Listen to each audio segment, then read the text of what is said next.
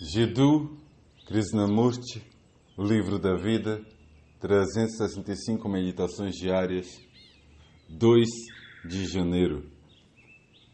Removendo os filtros. Como você escuta?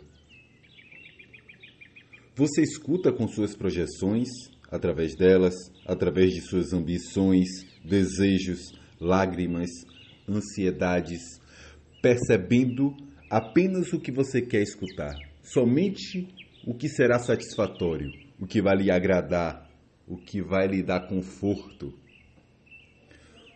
O que no momento vai aliviar o seu sofrimento?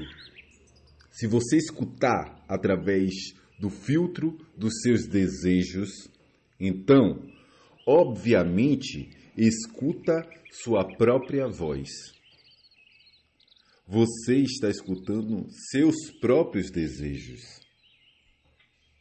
E há alguma outra forma de escutar?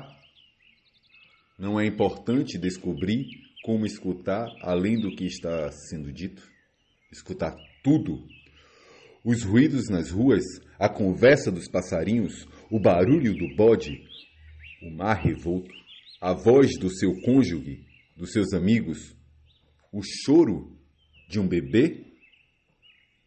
Escutar só tem importância quando não se está projetando seus próprios desejos através do que se escuta. Alguém consegue pôr de lado todos esses filtros através dos quais nós escutamos e realmente escutar?